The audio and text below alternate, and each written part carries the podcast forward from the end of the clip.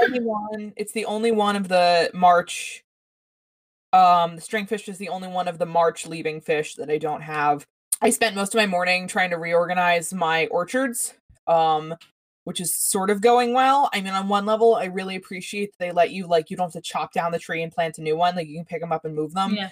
But it is Yeah. also such a fucking pain in the ass because I have to be constantly eating fruit. So like once I run out of fruit, like I can't do that, and I don't want to destroy all these trees and rebuild them. So I'm just like, oh, so I had to stop. Wait, how many? Um, I, I also like, especially looking at my orchards, and like, I don't think I spread these out in an intelligent way. But I also like, who has the time? Well, I do because Well, I mean, like, honestly, I, I don't know why I'm saying that when right now I think the theme is everybody has nothing but time. I mean, it's every one of those night- genuinely, I'm like, listen, this is the only. I mean, I'm glad I'm baked. I, I'm glad I baked. I'm glad I did some other stuff, but at the same time, it's like this is, this is, this is, this is it. This is, this is, this is the diametric opposite of that summer where everybody was playing Pokemon Go. This is everybody just fucking staying inside and playing Animal Crossing. Panopticon, go to the polls. Stop. God. All oh, right, Oh, shit, I have look at the matches and sulfur, and I will make my own Tarantula Island. Uh yeah, so Cheesecake Factory is apparently not paying its rent on April 1st, um, which is just great, which is which is great. Comrade So- Cheesecake Factory. I was like, oh my god, I have to celebrate Factory. The only two people, the only two people in this world you can fucking trust, apparently, right now, are the Cheesecake Factory. The Cheesecake Factory. But like I kind of knew that already, so it's fine. Apparently, I was right all along. Um. Okay, I'm out here tarantula hunting. I tried making bread for the first time today. It came out How'd it go? okay. It's a little pale. It didn't because I the last yeast they had at Key Foods was the um bread maker yeast, which you can also use as like an instant rising yeast. But what's important to note about Uh-huh. it is it only proofs once. But I did not do it in the correct order because I misunderstood the recipe. Yeah. And so like it's definitely bread, but it also it definitely needs more salt. That's number 1. Yes. And like that's the and that's one of those important things of like that's what trying something for the first time is good for. Um I made biscotti from the from Sally's Baking Addiction because love love that bitch. Um makes just I'm great- thinking great of making stuff. her cookie dough cupcakes actually. That sounds really good. Well, the problem is, is like right now we're kind of out of like everything because my mom's, you know, because I'm trapped. Um, and my mom's like, okay, we're only gonna go to the grocery store once a week, which make makes sense. Don't get me wrong, but another level, it means that like odds and sundries for baking are kind of Hard not come by. yeah not here so i have to wait but i really need to fuck i just need to do something that wasn't playing animal crossing um as much as i love playing animal crossing so the biscotti came out pretty well for something where i had to like substitute a decent hold on. Why? Oh my god i almost did the boop on the fourth again and it was a yellow perch are you fucking kidding me? Um Hold on, I have a rancho in my sights. oh yeah the el, el, So el, this is el baile de monte con un rancho. God. so this has been our lives for the past yeah 2 I'm weeks. just I just need the Gotcha, fucking- please bitch. just give me the stringfish. I just need the fucking stringfish. Please, please, please, please, please. Um fuck you. Um incidentally, so a new feature is like fish will just turn around and swim in the other direction and it's so disrespectful. It really is. I I don't It's I like don't know they'll where- like I'll like cast my fucking bobber and they'll be like, mm, better not. It's like fuck you. How dare you? Every time a fish is Um, like, I don't like your bobber, I'm like, is it me? Am I not pretty enough? I don't know what bug this is, but I don't want it to wander into the ocean.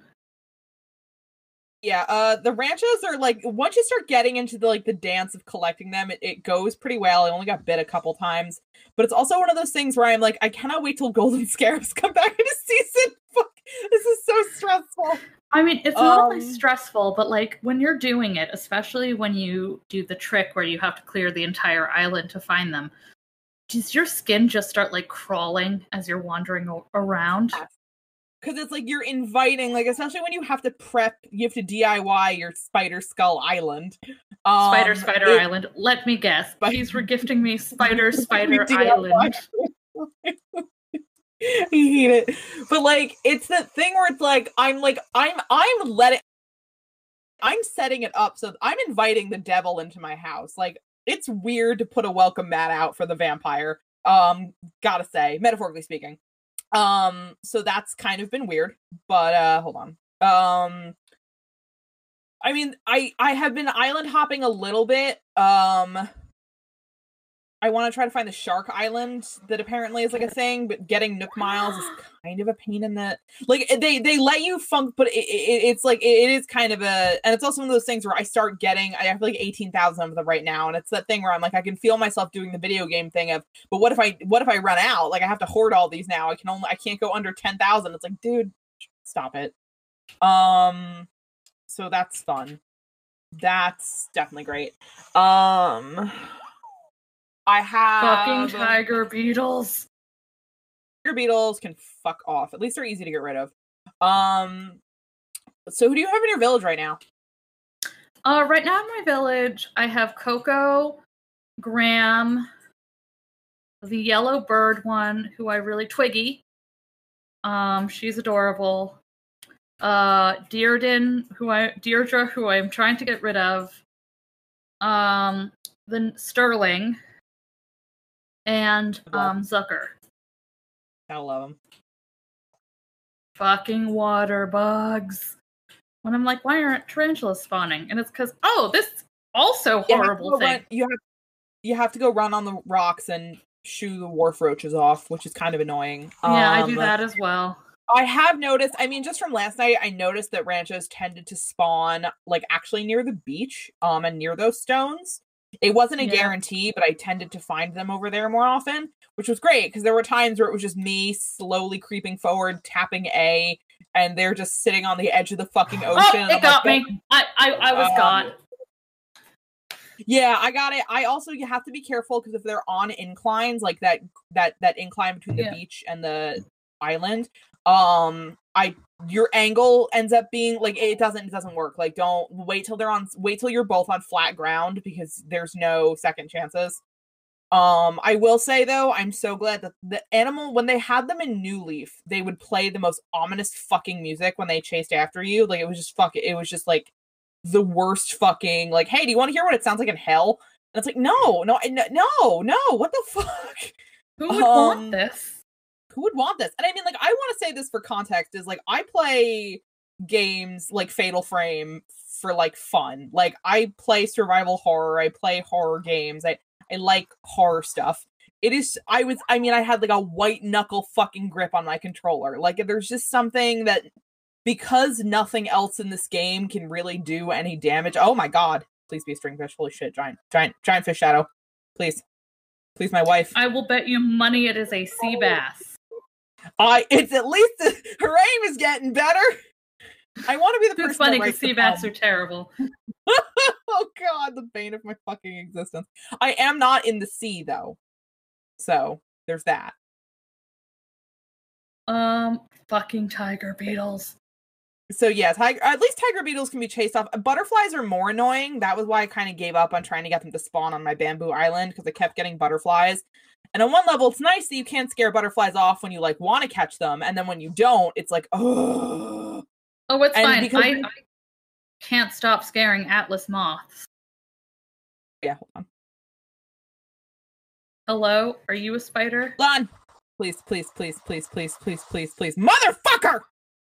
What is it? bitch. God damn it, it's a black bass. Fuck. All right. Anyway, Truly the most evil of all Um, fucking fish. Yeah, like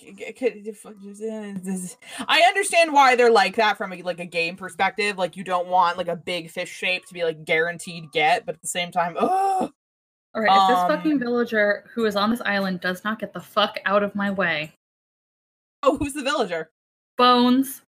Huh. He's a dog, and he's also now my mortal enemy. Oh, that's fair. Um, Because he is standing between me and the one thing I need. fuck, it's fine. It was Got it. Shape. Um, Gotcha, bitch. All right.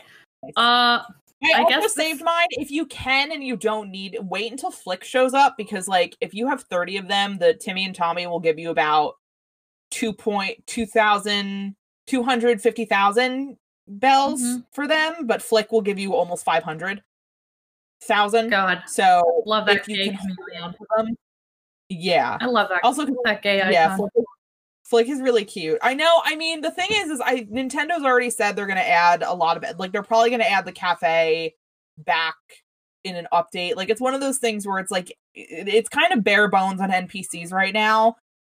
But they have said they're putting characters back in future updates. Um and they put Isabelle in. I mean, you have to get the resident center, but it's like they put Isabelle in because if they hadn't put Isabelle in, there would have been riots in the fucking streets which is so fascinating to me because she's only been around since New Leaf, but like she's such a number one, she's become such a popular and well-known and iconic video game character. She's in fucking Smash, and that's not nothing. Um, and then on top of that, she's like so intrinsic to what people think of as Animal Crossing now, even though she's only been around for like one game, which is just amazing.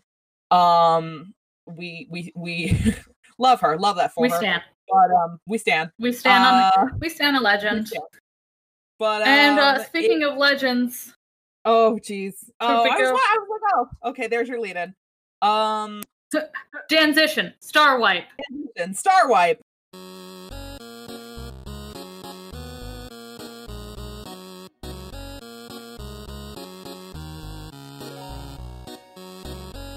Um, so on my island though, because I didn't get, I have Yeah, please. so one of my villagers from when I played New Leaf, I called my village Camelot. Um, and one of the villagers I had not the entire time, but for like a like uh, like three fourths of it, I had Muffy, and so I like soft reset my town like.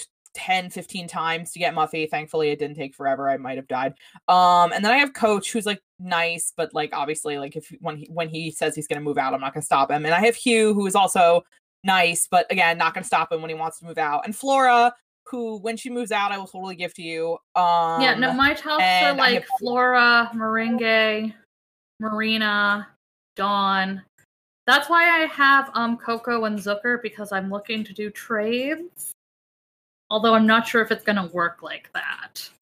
I'm wondering honestly how the black market's gonna go. Hold on. One sec. Big shape. Where I need it. Right. Um, I'm kind of interested to see how the black market's gonna go now because it's like all right, I actually hold on. I'm gonna save and save and stop because otherwise I'm just gonna be doing this and it, it's actually kind of because I do need to focus, so I I on my switch, but okay. Um hold on, saving and turning off. We'll play when we're done recording. Um so my thing is uh I have Tia or she's moving in tomorrow. And I like Tia. I had Merengue on my last file.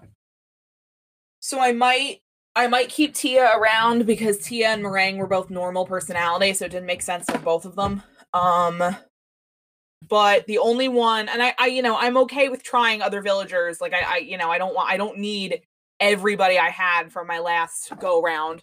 I would like Ankha back, but I really want Julian back because he was one of my starting five in New Leaf, and that was the first Animal Crossing I played. So he's like super important to me, and I love him. Um, so we shall see.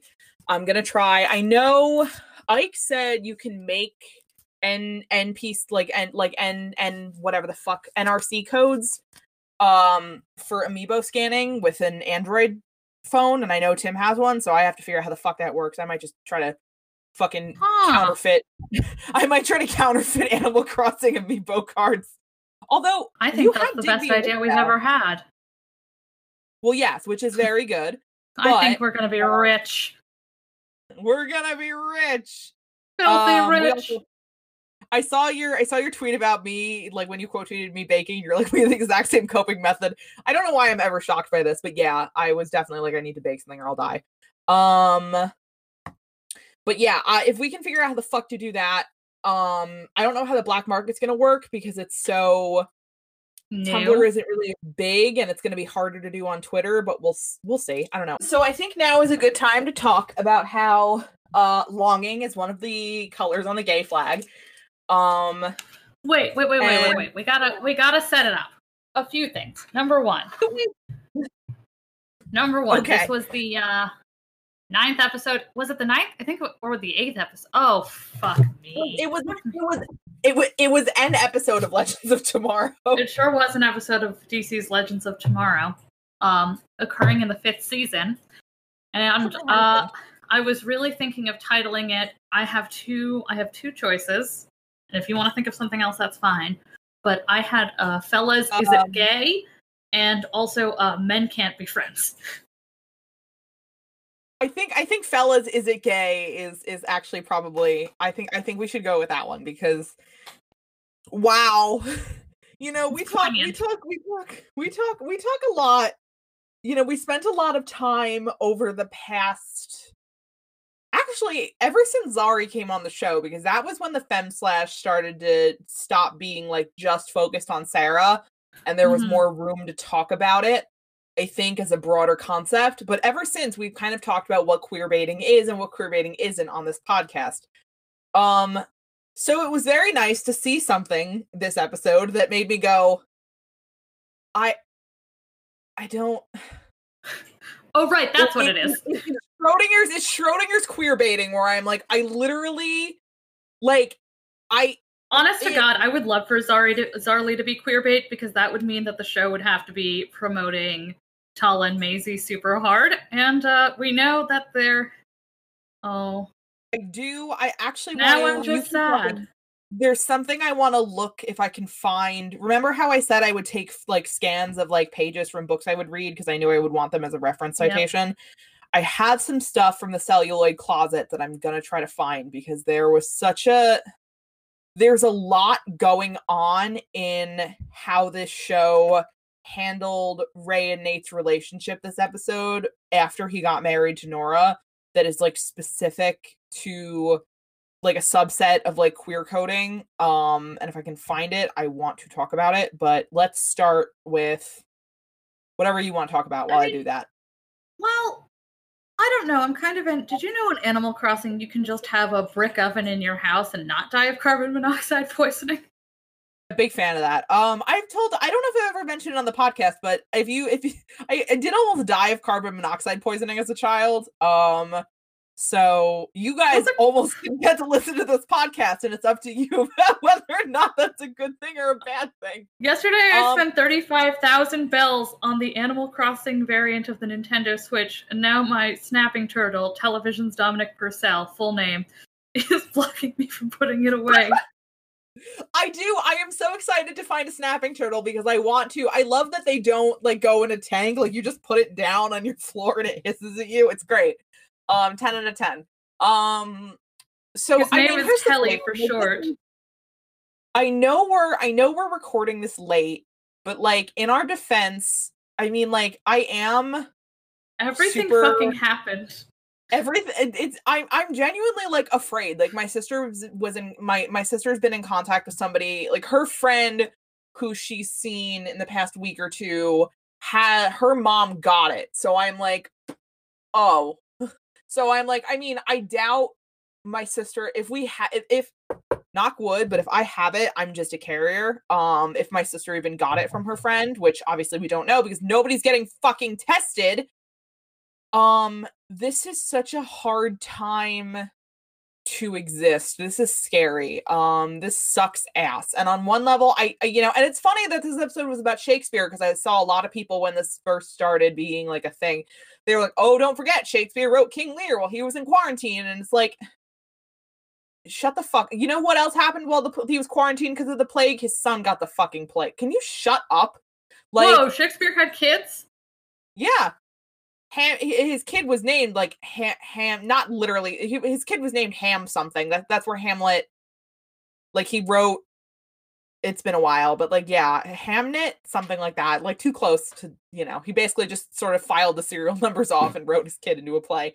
Um, that being said, it's it's that thing where it's like if you can't like I'm it's hard for me to do things. Like I'm paint like I'm painting and I'm baking and I'm doing stuff that requires me to like physically engage, but like I can't write. Like my brain like will not like I just I eh, because if I start trying to make my thoughts move and my words go, I get so angry because this is a fucking Yeah. th- this would be bad in a in a situation where we had a competent government. But I I I just if this if this has done anything, it's kind of pulled the curtain back on how how how we don't really have a government so to speak. We just kind of have a lot of things that used to be a government. Like our government is essentially just a bunch of vestigial limbs. We don't all of our social services have been slashed to the point of not really functioning or existing. Um everyone in charge is the dumbest motherfucker alive like just the worst stupidest and shittiest person you could have possibly appointed for the job. We don't even have a fucking pandemic response team at the cdc anymore. Like all like we Do don't we even don't- have a we- CDC? No, effectively, not at this fucking point. Um, like we don't. This is fucking terrifying, and it is slow coming because no one's getting tested, and we're not at the peak of it. Give it an. I even maybe even Two by the end of weeks. the week, it's gonna be bad, and it's already bad. It's bad. It's going to get worse. Um, and I worry you know i'm go I actually i have to go to work tomorrow. It's the only day i'm working this week because technically being a daycare is like an essential service. Um i'm on much Yeah. redu- i'm on ridiculously reduced hours because we only have like 10 kids in the building at any given point because everybody who's in quarantine is keeping their kids at home thankfully.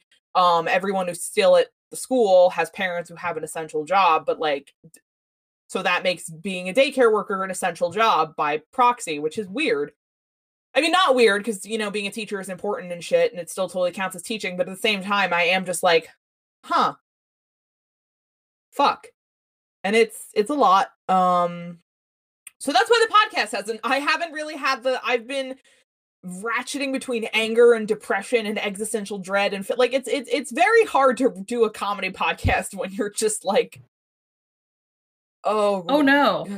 oh oh no about like everything um and just getting so angry with how many people are are are fucking this up and i'm just so angry and the anger is the hardest thing to to deal with because it's so much it's staggering um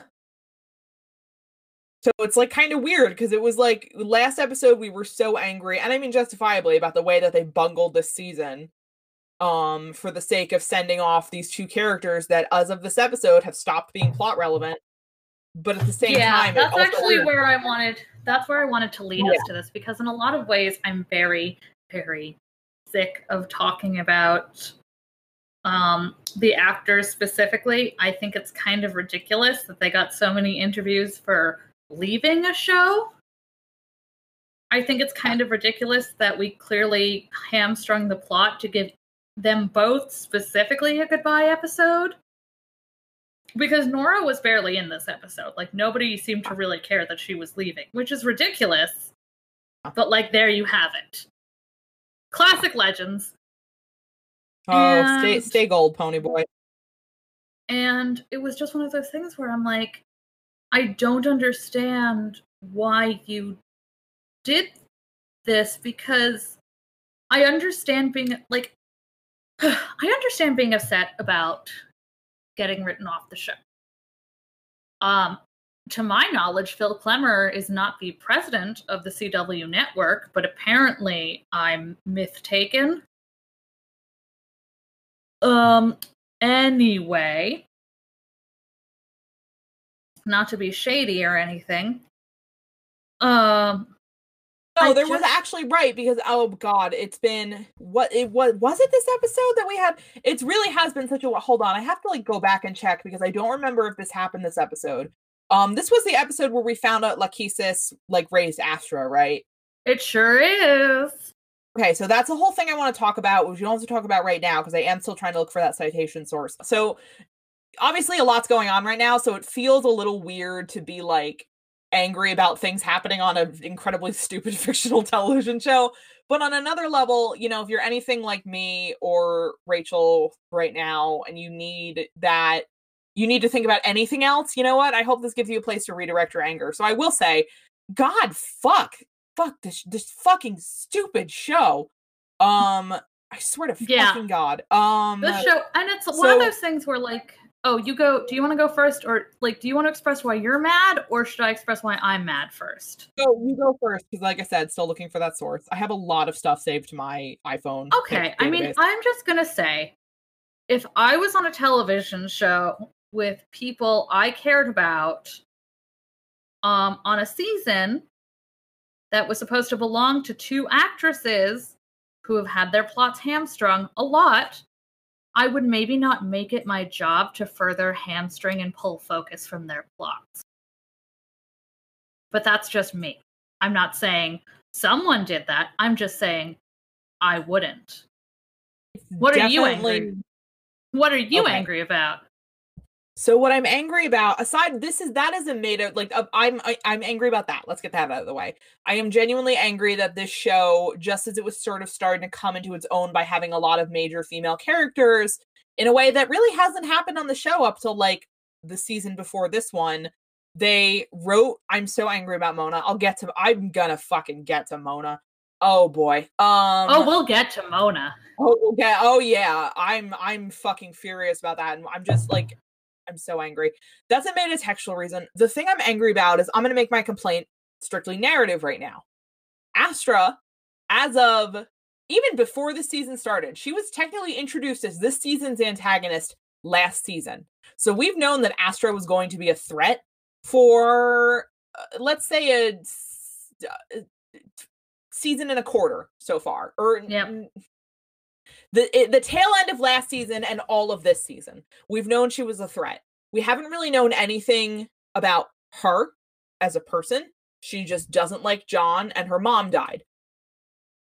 There's not really a lot. I mean, uh, and that's fair, but it doesn't really give us a lot to work with. Um, and it doesn't really make her a character. And I will say, outside of the Legion of Doom, um, when this show makes its own villains, they're either really stupid, like you have like the Neron didn't fucking count basically. Um and what what was the the one Corypheus? It's not Corypheus, that's the Dragon Age one. That's also incredibly stupid and uninteresting, but did we have a villain last season? Oh, right, it was Neron. Right, sorry. yeah, Neron, who also wasn't very interesting, but also the one that Beebo beat the shit out of. Mallus.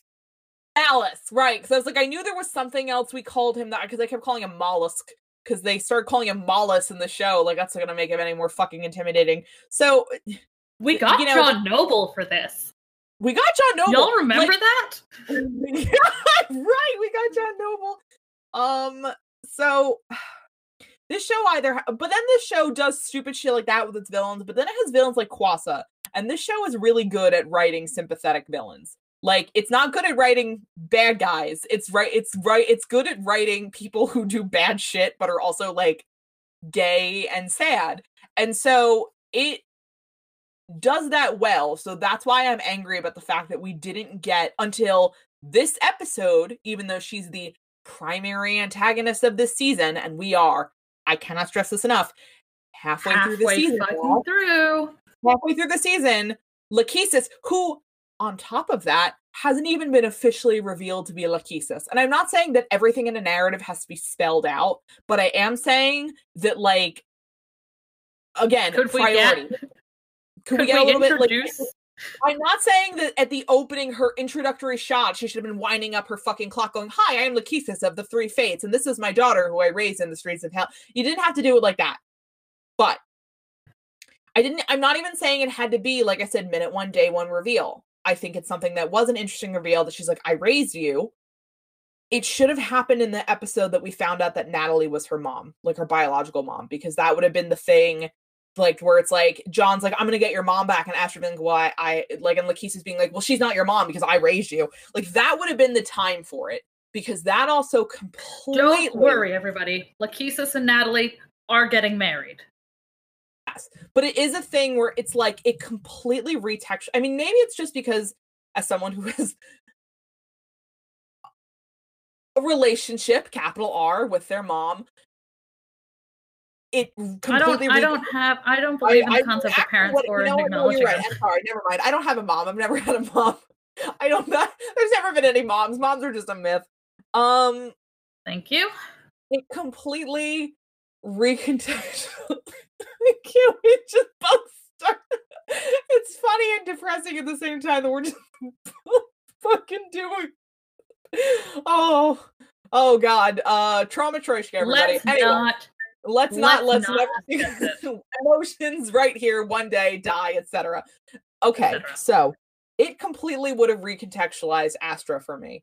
Like, it is also a no fucking brainer when you already have all this shit with Mick to have like another fraught parental relationship being sort of not even necessarily directly paralleled, but just sort of there um to bounce off of. Like this should have been something we knew 3 episodes ago. I'm not saying at the start of the season. I am saying it should have come 3 episodes ago and the only reason that it didn't was because we had to do this whole fucking season long goodbye to Brandon. I'm not even really it's not about Courtney anymore because Courtney was it's it it, it I'm sad she's gone, but the the long the stretched out if just Nora was leaving, we wouldn't have gotten this. It wouldn't have happened. She No, would have just it- and and I kind of did want to talk about the clotheslining of um characters of color because I mean I know that Nora's parentage was never it's it's the sort of thing with like Len where it's like yes they both they gave him two white parents but the actor is not white so I feel very uncomfortable as a white person being like this is not so the fact that and I mean I guess her wedding episode is supposed technically counts but like the fact that we are like they have a revolving door for everybody except Brandon, and then Nora basically just doesn't say anything in her last last episode was like, and it continues.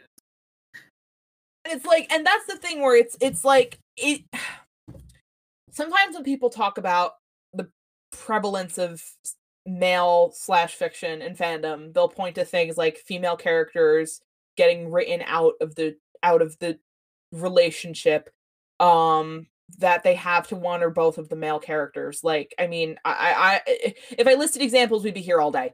Um you, Yeah. you all know a ship like this. Um and sometimes those claims are fair and true because I did my time in early 2000s anime fandom and I if you're new to fandom, it's it was worse. I mean, people would write fics about those female characters just fucking dying.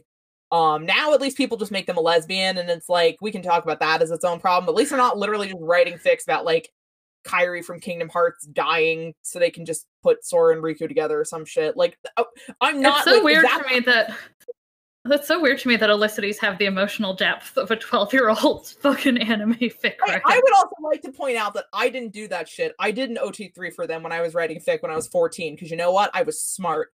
Uh, I have so always had a galaxy valid. brain. I have always had a galaxy brain, even if I was writing shit for Kingdom Hearts, which How is the fuck did you get? Oh right, I built a ramp up here. oh, oh right. Oh god, I'm so excited to build ramps. Um, okay, sorry, sorry. Um my point being is it used to be so much worse in fandom, but my the the point on top of that point is like the way that Nora got handled in this episode was like all of those fix.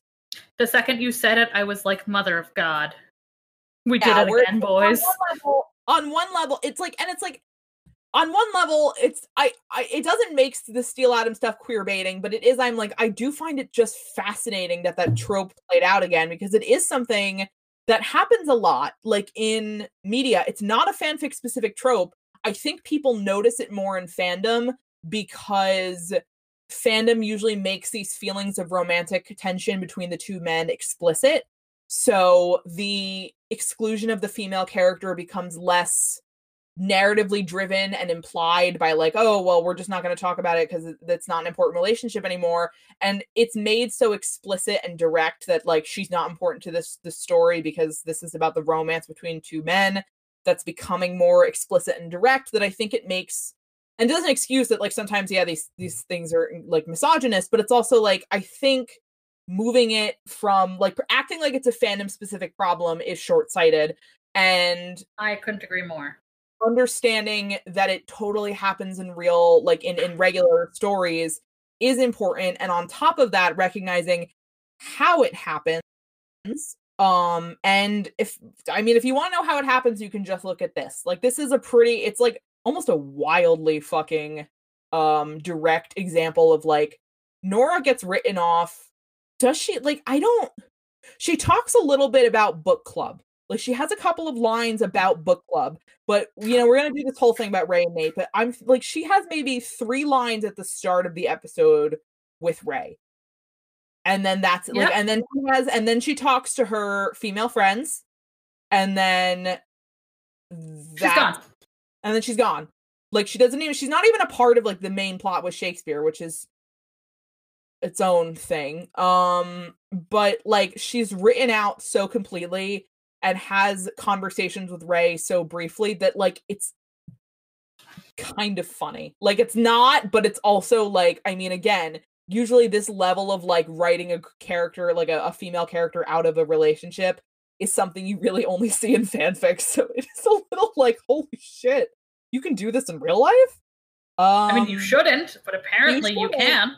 You shouldn't, but it, I, it, it is almost because it's like because you know what the thing is is it's it. I hate it even more here because they don't take that last step. They don't just make it explicit, and you know it's that thing where it's like Someone wanted to marry their own wife because they are a homophobe. Yes, and and I Yeah. get, I and yes, I get that, even though it makes him a homophobe. But Yeah, on no, another, he's, level, he's a homophobe. He's, He's, he's, yeah. fully a homophobe. is- We've decided.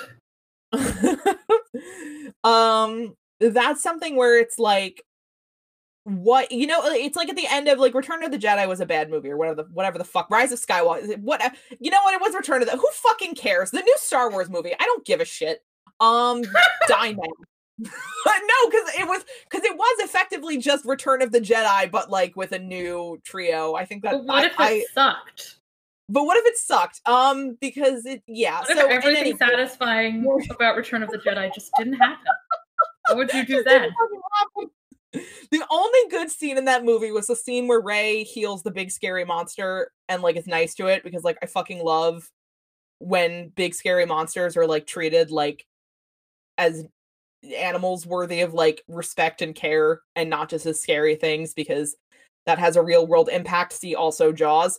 Anyway, um, there's a scene at the end where it's like after all this sh- stuff that happens between Finn and Poe, it's like you could have just had them kiss because it could have been the kiss that you cut out because it's it's it, the last scene they have where they hug and they like bump foreheads and they do all the and I'm like just kiss, just kiss. Did Oscar did, did, did Oscar Isaac should do you know you know that scene that kiss between Kirk and Uhura in the original Star Trek where they only got it in because William Shatner kept fucking up the takes so they had to use the takes Yeah. where he kissed her. He should have just done that. Um, I don't know if he could have waited out Disney though. I think they might have they might have made him sit up. But like that's the vibe where it's like you could have had them kiss and it would have changed nothing. You could have cut it out for for for foreign audiences. Although I think fundamentally we have to address that homophobia is not just a foreign problem, but it was like that, like where it's like, what did you change? If Nate and Ray had like a, a kiss before he walked out the door and was gone, what would it change? Because yeah, I mean, on one level you'd be like, oh well, he doesn't, but like he'd be going back to his wife. It wasn't, even, it wouldn't, and it's the CW, so like nobody cares when fucking characters make out with someone they're not dating. It, it's the fucking CW. So like, You're absolutely could've- correct. you could have had that. There was nothing preventing them other than their own cowardice from just even in just for that one second making it explicit. I'm not saying they have to make it end game. I'm saying they have to make it explicit. And that's why it's Well, kind of I'm don't wanna say this. it- sorry, continue. Oh, you go first. You finish your Well, you finish your I- thought, I- and then I will add on I'm- it. Yeah. Sorry. But this is why I'm kind of like, uh, because it's been hard for me to be like, is this queer baiting? Is this not queer baiting? And the answer is, I don't fucking know. Well, this I'm is queer kind and I was baited. So what is I- yeah, that I mean, part mean? of it is also Phil? Yeah, part of it is this is homophobic. Why, Inconveniences me. and like that's fair, but also just from like a purely theoretical, like uh, it's not queer bait, like it's not Destiel, so it's not as bad. There is something to the point of like, why did you not just like when you don't like at that point it would have changed nothing to your overall plot and you did so much teasing and so much coding and so much subtext that when you had that chance and you didn't take it does kind of like it's not quite baiting but it's also like a Well, letdown like in a way where it's Um, back in Okay, season one of The. Flash, everybody's favorite um, a lot of gay men specifically loved Barry and Cisco as a ship.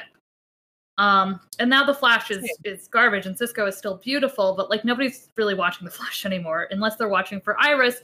In which case, you are beautiful, you are valid. Yeah, I you're love allowed you. to watch the Iris. That makes total sense to me. Um, and I think the the upside to only that heroes the we have left. the Flash might suck now, but the influence of Iris is so totally going to outlast the Yeah. show. And I think if only despite Danielle Panabaker, that's beautiful. Like Iris Oh, getting God. cast really was such a watershed moment. And even though the Flash as a show kind of sucks now, like you can't take that away. And it was a really big deal. I'm so proud of Candice. So But a yeah. lot of gay men that I know at least moved from that very much to Nate and Ray. And that was like the gay men ship. Yeah. And it's one of those things that's very interesting because I think we can even talk about 10 years ago how sort of white cishet men being in ships was very much seen as like a and this might be true because there have always been gay people in fandom shipping, you know, men together, even if the majority seems to be women. literally literally since fandom existed. Like modern even But even like pre-modern fandom, but like modern fandom, like from the '60s onward, like it started with Kirk and Spock. Like that's just established yes, fact. yes, it did, and and it's one of those things where like when they're like, oh well, it's really important to show their friendship. Like you don't see a tender male friendship a lot on That's. TV, and I'm like Turk and JD, Kirk and Spock, Psych and um, all you need. Shawn, Shawn and Gus from Psych. Shawn and Gus. Like I can keep going. Do you want me Yeah. to keep going? Because I know you think you're doing something, but it's not my fault that also- cishet men can't have friends. Like men, cishet men being in a tender relationship will never, in a million years, 10 out of 10 every time, will never be as important as two gay men in a relationship. It just doesn't work like that. Doesn't it doesn't work like that and that is also something where it's like i love i i hate that line of thought but i also love in a sarcastic way that they're like well these are like just 10 and i'm like okay saying like friendships on tv aren't like when we're bringing up shit like gus and shawn and jd and turk there are absolutely people who ship them romantically and they're correct because the Don't tv doesn't Don't TV Zach doesn't- Braff and Turks after ship them romantically? Do, when Yeah, you say that, probably. don't you uh, mean Zach Braff?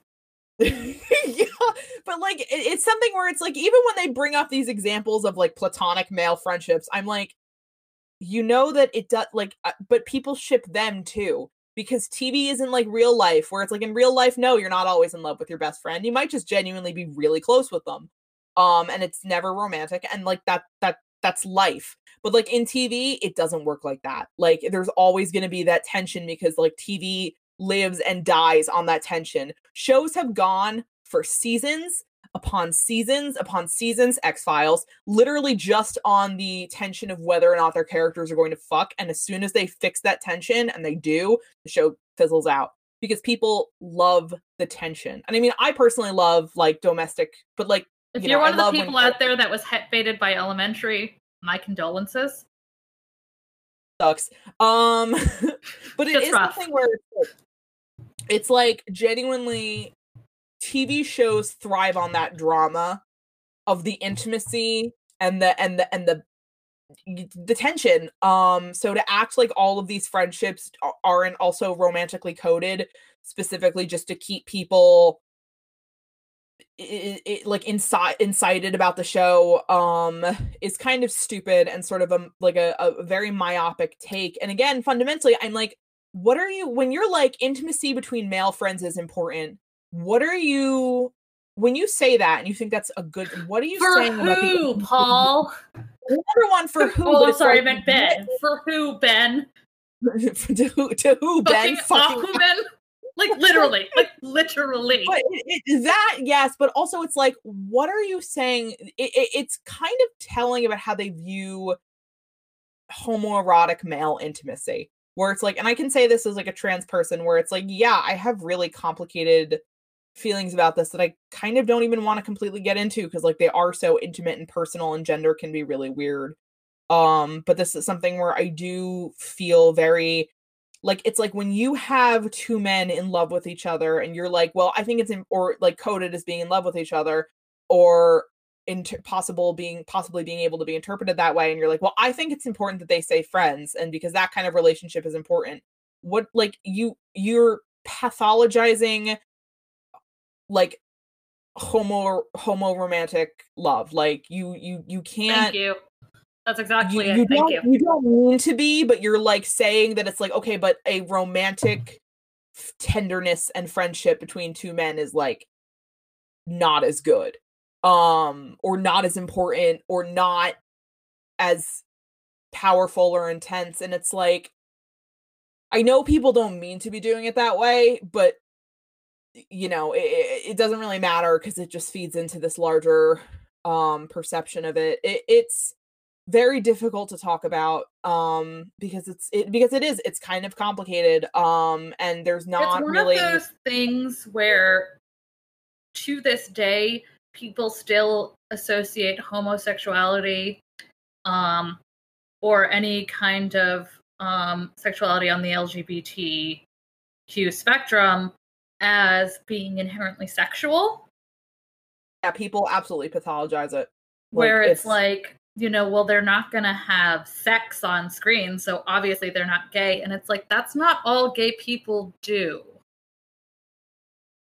I mean, you also have to be careful on the flip side of that, where Yeah. sometimes you know you don't you don't ever yeah want like modern family the Yeah. chaste the two chaste married Yeah, gays that hate want- each other Yeah, like you don't want that shit, but on another level, it's they like wake up every morning and go how can i make my partner's life miserable today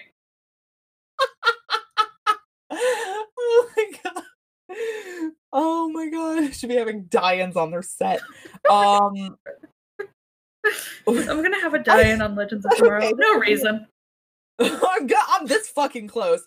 Um it's because they don't it's because dominic purcell does not respect the age gap nation he's yeah um he it's okay so it's something where it's like it's it's a complicated issue and there's no one right answer because this is not discussing this stuff is not like applying duct tape like it's not a one size fits all thing Exactly. um there's not i can't say here's how every show should fix how they should depict their queer rep because it doesn't work that way but like with legends specifically it's like they keep doing this thing where it's like i appreciate that they're willing to be they were were willing to be tender with ray and nate's relationship without sort of like punking people out like and being like haha just kidding like at any point like again Destiel um i mean to have them end romeo and juliet truly what was the I vibe that's here the, that's a whole like it.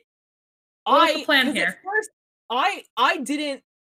Sometimes I'm so used to being fucked over that like sometimes I have a hard time recognizing when it's like no, this is really happening. Because like it happened like oh my god the reveal with Ruby and Sapphire where like in my brain is like no they can't possibly be in love because they wouldn't they wouldn't be able to get away with that on TV like they wouldn't be able to have two lesbians on each other's shoulders in a trench coat. They must that must just have been like a friendship kiss. And then it was like surprise bitch they're in love. And like I you would think I would know that because I literally spend all of my life looking for subtext in this shit but it's like sometimes you can't see the forest for the trees because you're so so used to getting told that you're not even in a forest. So this ha- that happened again with this where I was like oh my god why the fuck are they making like R- Nora and Ray Romeo and Juliet? They're not even Nora's not even in this episode. And then as I'm saying that they're like cutting away like they're making it very qu- clear in their edits and cuts that like Nate is supposed to be the Juliet here, and you and I just started screaming about it at the same time because it's like, what, what? Listen, like, I will uh, say I will say this about Legends of Tomorrow. Every time we've made a lot of jokes about Shakespeare episodes. We really have. We've done a lot of riffs. And we have said, I think ever since we found out you guys were doing a Shakespeare episode, maybe even before, we were like, well, is anyone going to be, you know, in a in a dress? Because only men could perform. And Phil Klemmer fucking putting actually, out a right. cigarette in my eye. Like, watch this.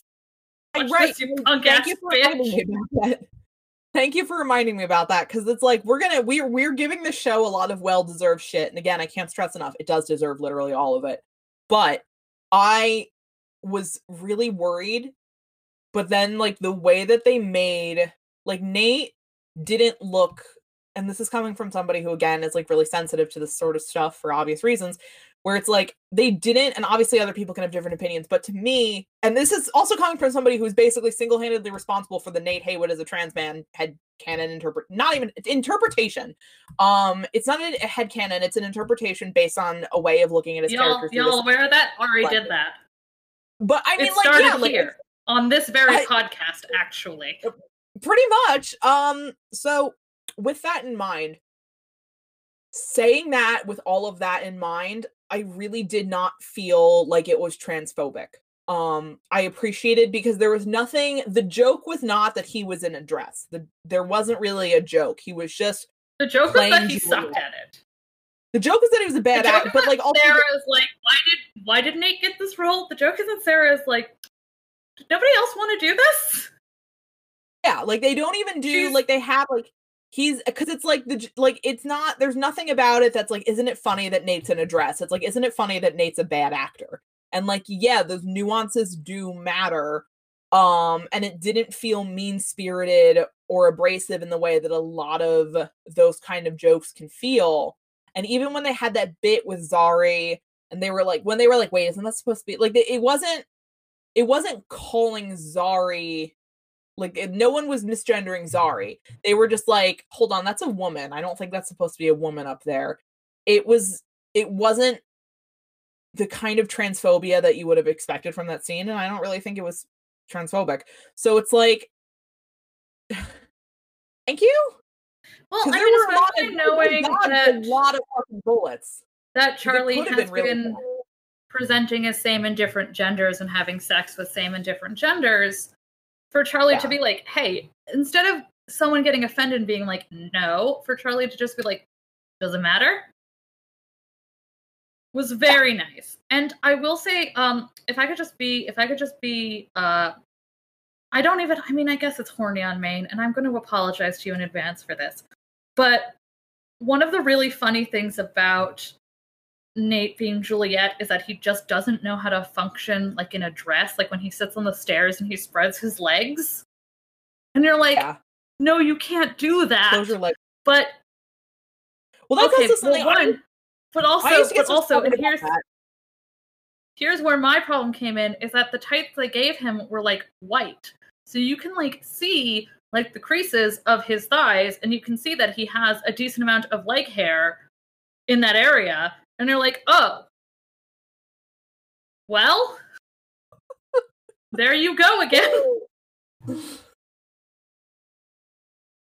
And then you just lay awake at night being like, wow, am I going to hell for this? I hope so. If this doesn't do it, nothing will. nothing will. But it is, I mean, like, listen, I get it. I wasn't paying that much attention because I think I was still reeling from, oh my god, he's supposed to be the fucking Juliet in this parallel. I literally can't, I'm gonna fucking kill this show. But yeah, no, more than fair. Um, this is it was it was it was it was it was a lot but like again they really did they they expert they they really fucking like bullet timed away from that shit i do I am almost impressed um because it really a lot of other shows I think would have gotten tripped up on at least one of those moments and Legends didn't. Um and I'm genuinely relieved cuz that would have been really really shitty. Um that being said, that actually reminds me speaking of things that made me want to like fist fight Phil and maybe Nick Zano a little when they were like why doesn't Mercutio just steal up again and I was like I'm gonna fuck." That was really cute. Everybody being drunk and talking, but there were a lot of very we make we make and I know for a fact we've made jokes about this where we're like, oh, looks like Nate hasn't used his powers in the past couple months. Like we keep doing that shit. And I just think it's really I mean, I don't think it was a deliberate like it Like- wasn't as deliberate as the hemophilia gala. Nothing is ever gonna be as direct as that moment in the who the hemophilia fuck sent that ass? Who did that to me? like nothing's ever I'm not mad. Also, I just want to talk. So hold on. Laptop charger.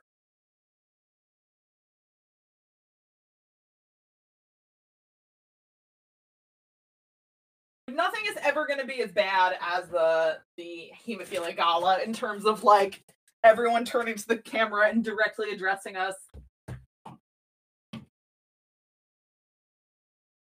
Me just recoiling away in fear and hatred. Yeah, but it definitely it was interest it was just kind of funny. But what I also not to be that guy, but while we're on that note, um Please. I do think it's interesting that they sort of were like, isn't it funny of the idea of shape? Number one, that they had to make fun of stuff like Avengers Endgame because the DC movie universe actually has better movies individually, I would argue, but does not have the cohesiveness of like a cinematic universe. But I actually honestly think that's to its benefit and why it has the good movies that it has. I don't think Birds of Prey or some shit equivalent would have been able to exist in the MCU. So win some, lose some. Um, but I do think it's interesting that they were parodying Endgame more so than go with the other fucking company's movies. But that they were even like, isn't it funny of the idea that this would be Shakespeare? But it's like, but that's exactly what Shakespeare was. Like Shakespeare was the Elizabethan MCU. I I will actually say I think they were actually very clever about how I mean their Shakespeare costume was absolutely terrible. I, yeah, he looked like a he looked like a sad gay pirate, which I think is what Bill would I- have he wanted. didn't look like he, he didn't look like Shakespeare, um, which was kind of funny. It was the LBJ thing where they were like, "This, this, you're just you, you, I, what are you fucking doing?" But they also didn't really put Shakespeare proper in the episode much, so it was fine. It was mostly just But sort of talking about. That being said, like I mean I, I I can talk about this now or I can talk about this towards the end. Um, but just the way that they as put well, on. Romeo and Juliet was really, really well done, and the way that they sort of addressed theater and Elizabethan England to me was just very well done and very clever. Like there are a lot of things about this episode that I really, really liked, and if we hadn't had a fucking the long goodbye, I would have been like, this was a really great episode. The reason I'm frustrated is not actually because of the episode itself. It's because of all the good things in this episode that need more attention. Yeah, it's the culmination of all of the problems this entire season has had on one level with the stuff about Astra and Lachesis, where it's like this is the most direct manifestation of your complete and utter failure to structure this up this, this season. Um, and just the get on with it level of like you're just The sitting true like, get on with it. Fundamentally, we're at the point where it's like enough, enough, enough, enough, enough. Enough. Enough. I mean, truly, I, I can see the gif you're talking about in my head. Yeah, like that's where we're fucking at at this point because obviously. So And it's also kind of like you gave them this long ass goodbye and it didn't win you any points with them in the press. So yeah, on the it did- DVD, just cut it. it did nothing. Um, but it is just kind of yeah. You know more about the Elizabethan stuff than me, so it's like if you want to talk more about that, I did, I did, I did think it's because I'm like I first off that crossover thing he was describing actually kind of sounded really really fun. Like I would go watch that semi ironically. Um, that's That's but I'm also I'm like I think sometimes I actually, as much as I'm going to tease them about it, I do appreciate that a show like Legends is willing to take Shakespeare because I don't think that doing Shakespeare stuff should be like something that only serious prestige kind of Yeah. shows or films get to take on. I mean, fuck, 10 Things I Hate About You was uh Taming of the Shrew, wasn't it? Yes, it was. Yeah, I so it's mean- a shit where like you might as fucking well. It, it the, the reason these stories have survived for this long is not because they're prestige, but because there is sort of just a a common humanity to them. Um and that's well, Yeah, Shakespeare is one. not about the only reason that we think it's fancy is because it's written um Yeah. in Elizabethan English, but Elizabethan English is just what we're speaking now but old. He actually made up a ton of words, yeah, a um, ton of- which is I why when people when people get on other that. people for creating words or being like, "Oh, well that's not how this is pronounced." Number 1, they're doing it out of anti-blackness, and number 2, Yeah. Um that's just how language works. It evolves. It's literally how language works and has always worked. I mean, I Um, genuinely also, don't this is know. what fucking happens when you just read a bunch of books and don't talk to people for your entire childhood. I'm not gonna fucking pronounce. I don't. I just read the word on the page. I'm I'm I'm taking shots in the fucking dark here, man. Um, when it comes to pronunciation, but it is also something where I appreciated because they had a brief moment about that in the episode where they kind of it wasn't long enough, but they had that moment where they were talking and they realized there had been an impact on the time stream and they stopped being like having like they stopped using what we would think of as really common words because those are words with Shakespearean origins. Um, which I thought was a really neat little tweak that I don't think they could have kept going for super long because a lot of our language comes yep. from how he streamlined Elizabethan English. So that's cool. Um, I mean, oh my god, I'm just thinking about how she, every time someone was stupid in this episode, it was absolutely adorable. Like how Nate flashes everybody with the memory flasher in the wrong way, even though Charlie tells him he's pointing yeah. it the wrong way. It's or so when like, first, you. first when Nate reads in the book that his powers are there, and then when um he and Zari are in the tavern and he's my skin is silver and my fists are like thunderbolts and he points to himself and he's like that's me! And he's like so pleased with himself. So fucking stupid. Um love that for him. He's i mean just the, he can't i don't think the one with the biceps can read. Um, he and charlie were absolutely on their best worst behavior this episode and i'm like i hope this continues. I hope that they were pushing him and Maisie back together because now that Brandon's leaving, they're like, okay, you two are actually the golden duo, so let's get back into it. It was because uh, I mean, as much as I have really appreciated Matt and Maisie together. I am like I've missed Nick and Maisie acting together. Looking forward to that again, um, so much. I I think what's driving me it's like I can find a ton of other stuff that I I scanned and saved, and I think that's why I'm like, why the fuck can't I find this stuff that I scanned and saved in Celluloid Closet? God damn it! And the answer is because this shit isn't actually really very organized. I really should go through all this and organize it at some point. Um, I mean, I really have nothing but fucking time, I guess. So at some point, um, might as well might as fucking well. Um, but I can kind of sum it up briefly. So actually, before we go into Mona, let me just so I think what drives me crazy about the Nate and Ray thing is it's kind of another one, and there's when you start analyzing uh queer subtext and queer coding in films and and media you tend to notice that they fall into a lot of tropes um and a lot of certain kinds of plot lines because the thing is is up until very recently, a lot of the people writing these characters were either closeted um, and only able to sort of tackle these feelings in subtext encoding, like um, the original, like the um, Boris Karloff Frankenstein. Um, and a bunch of other Hammer horror films were directed by James Whale, who was a gay man. And so obviously this informed his work, but nothing was ever made explicit because even though he himself was gay, he couldn't he couldn't make any of it explicit because it was the fucking 30s so you know.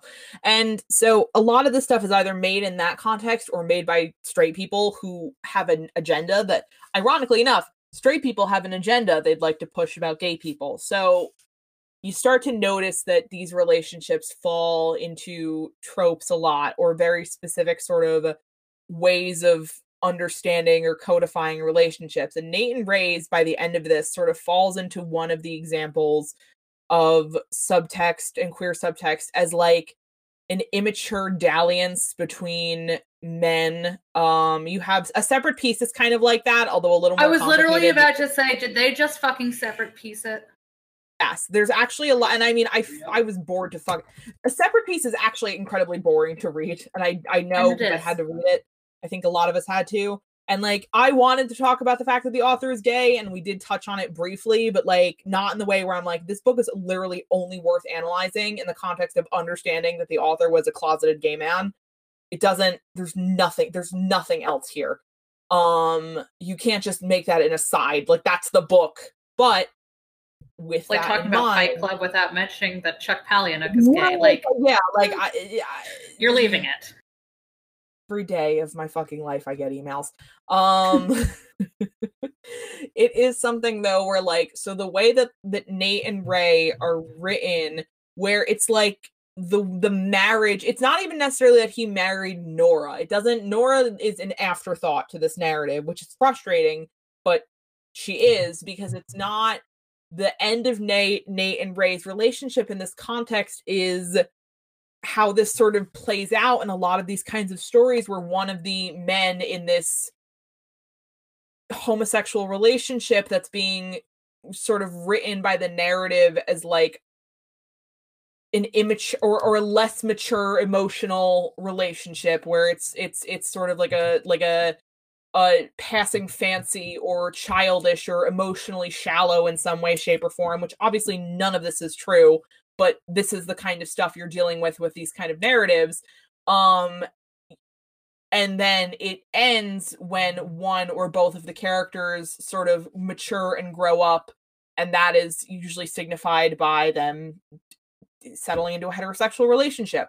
Again cannot stress this enough that's not true of any real life gay relationship but this is something that we don't see as directly just, as i i'm i'm so glad you brought it up because i i mean like it's one of those tropes that i feel like now that you've explained it i'm like yes i've heard of this but you just connected the pieces for me and i hope for our listeners in our way where i'm like oh my god that literally is exactly what happened especially Yeah. when you think about the fact that they were always kind of childish and immature together yeah where and they were all as much as we made jokes about how they were always dumber around each other like yeah they were suddenly like this these were people who at the start of this show could read. By the end of the show eh, or the end of like i would argue that neither of them could read. Nate will continue to not know how to read but like yeah there is something to be said about like it's not maybe as direct and blunt as like a lot of just buddy comedy movies. I mean literally almost every single fucking buddy comedy movie runs on this. Um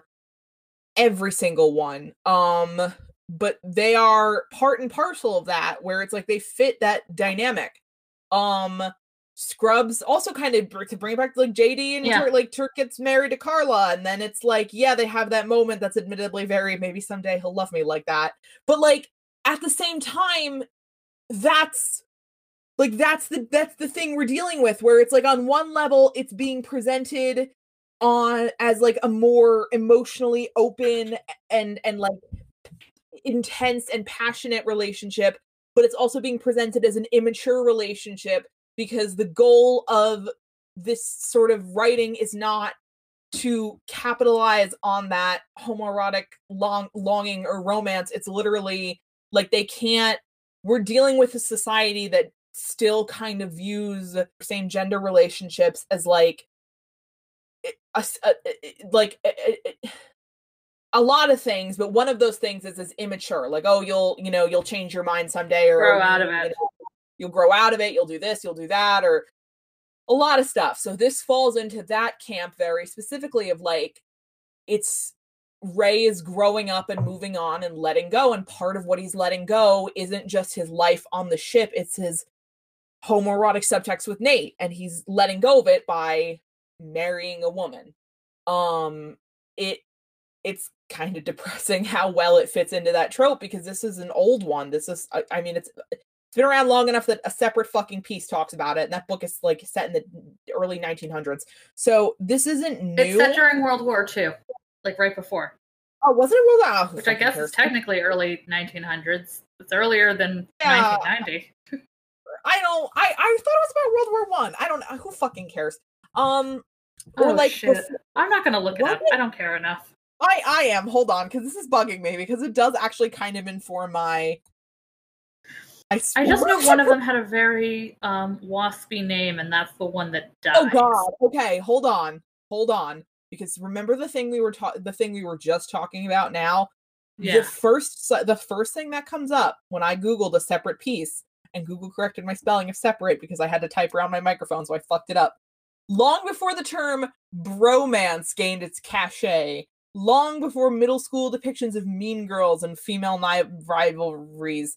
I don't know what I don't remember that in the book, but like it's that what- wasn't in the book what are you talking about That wasn't in the book. I'm assuming that they just mean like weird because there was a lot of like weird bitchy infighting between the boys but i just think it's very interesting that they're immediately like literally the first sentence when you google it is long before the term bromance gained its cachet it's like it was written by a it- it- you you motherfuckers so when we talk about like i it, some of our listeners horrifyingly enough might not be old enough to remember this, which again, deeply upsetting. But like, I do, I hate to keep going back to Scrubs, but eh, Scrubs and House and that like early two, 2010s, late 2000s era of like TV when the term bromance was really being a thing. It was like, it was media's first reckoning with sort of non bigoted, non explicitly bigoted. I mean, they were still like low key bigoted, but like acknowledging that the homoerotic elephant in the room, metaphorically speaking, was World War II. Son of a bitch.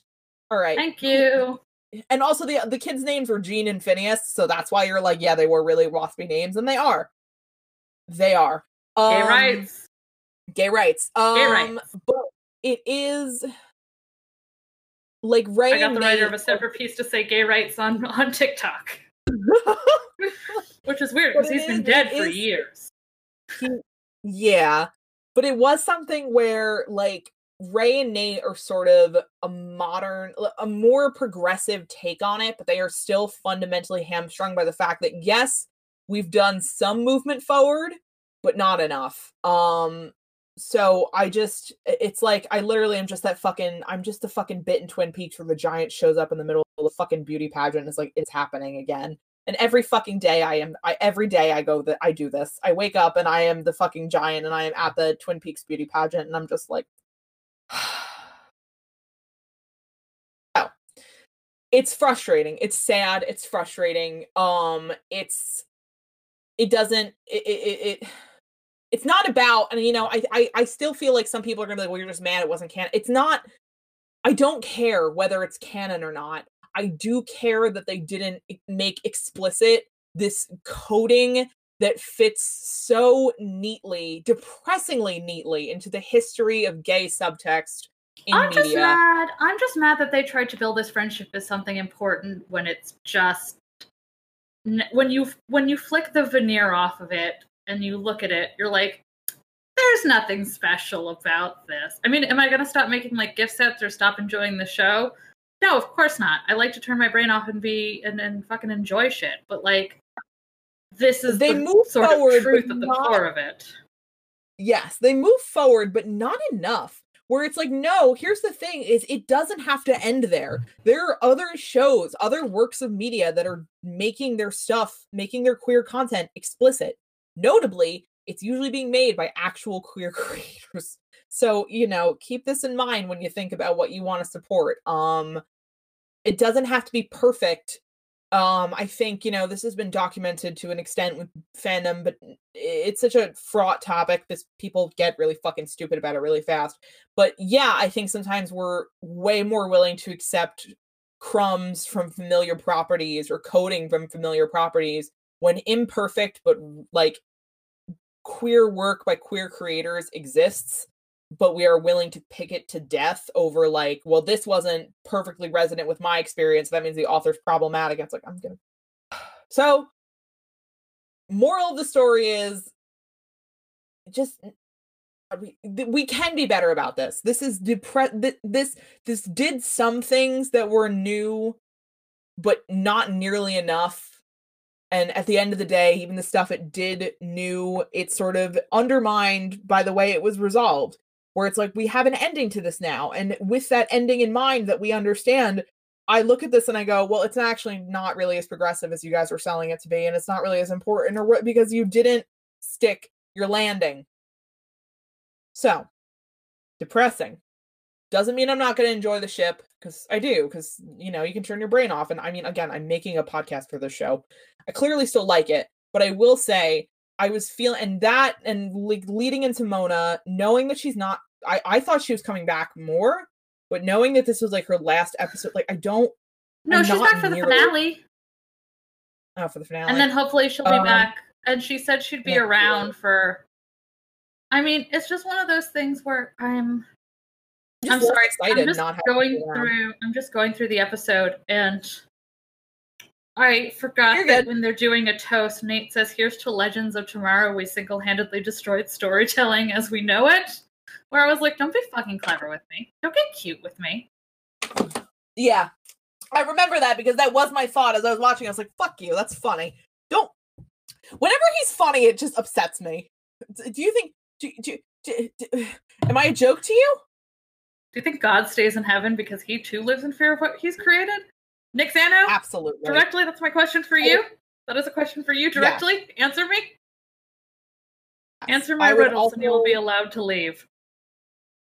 I would also like to point out, even though like you know now you were like, oh, she's coming back for a couple, like a little bit, and fuck Nick Zano. I'm trying to remember. what not movie it was. enough. Um, fuck Nick Zano. Right. I hate when he's funny because he really is just really a, a surprisingly dry humor. Like I appreciate when they let him be a little dry and sarcastic because he's actually very very good at it. And again, I really I don't I hate it. I really no. really hate it. It's so should be sent. Should we send him to Guantanamo Bay for it? Maybe. um I think we should try him in the Cheesecake Factory. um this fucking point. in the People's Court, the Cheesecake Factory. Oh, society is in shambles. Okay, let's talk about Uh. Mona. Let's talk about Mona, then I'll actually talk about things I liked about this episode, then we'll wrap it up and go to sleep. But right, so you want to talk about so you do you want to start the Mona thing?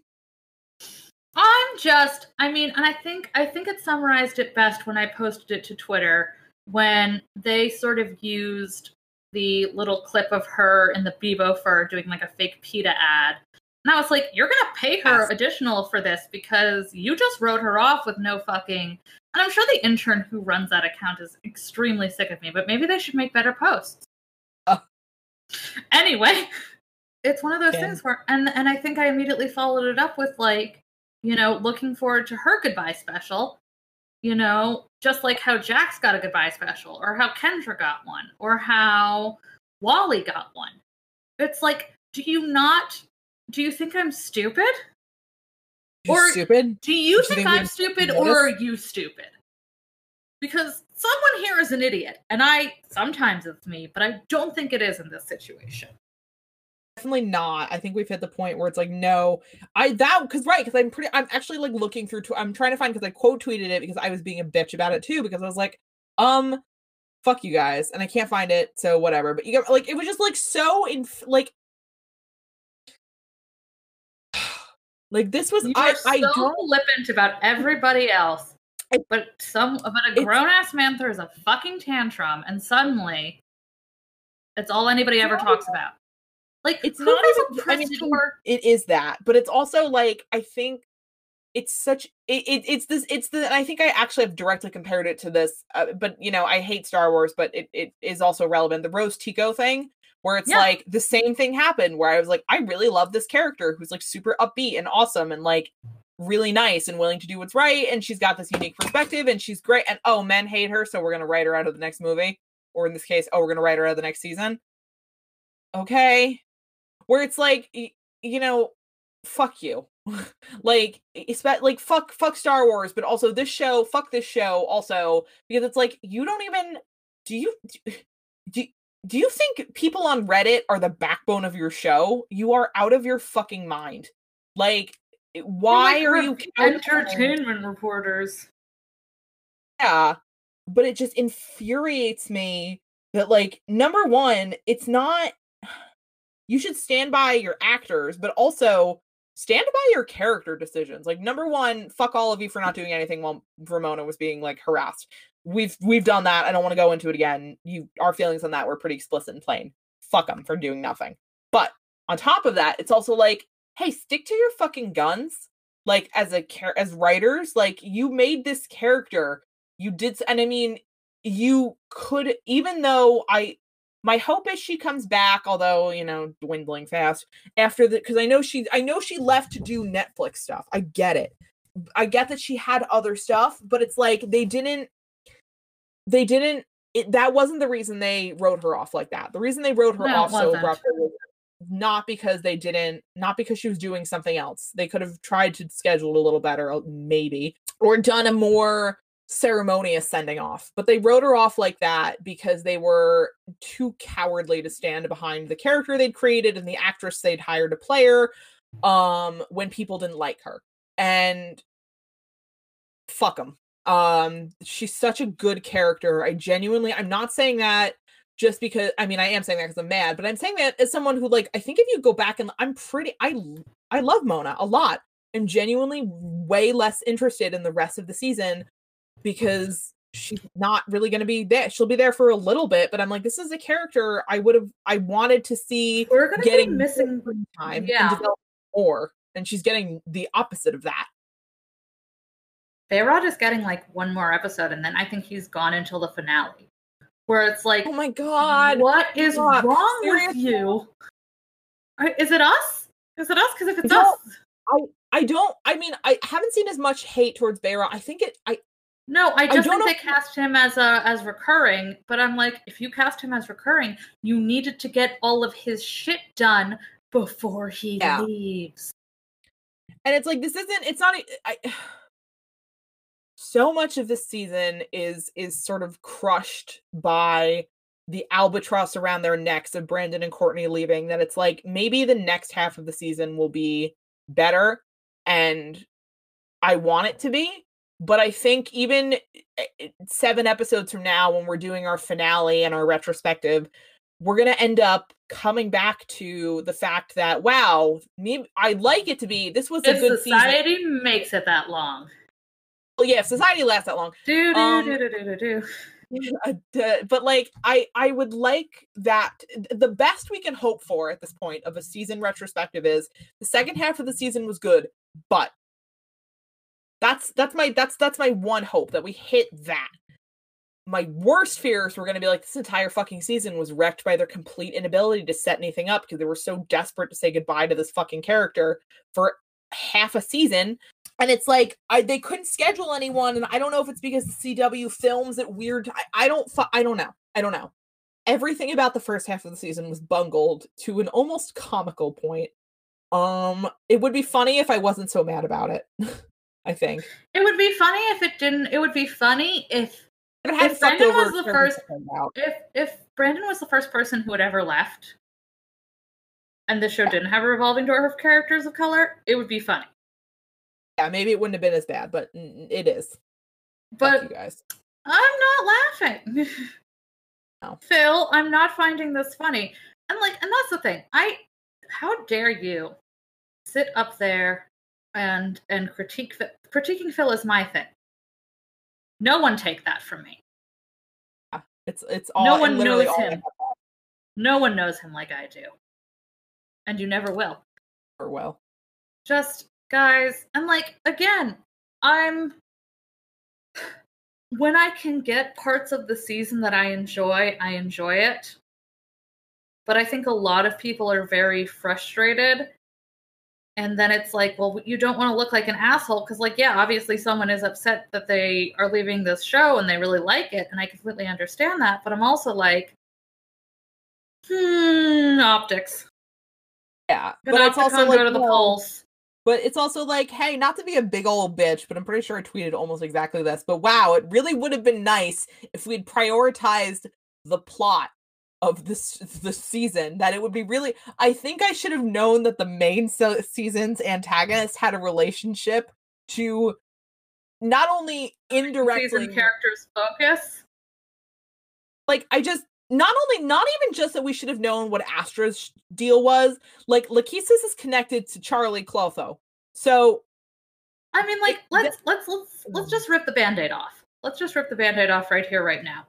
I'm not sure if we've ever said this explicitly. I feel like we have, but let's just let's just make sure we're we're perfectly super clear on this, which is that Legends um doesn't give a fuck about women of color and the women of color on their show. They don't care.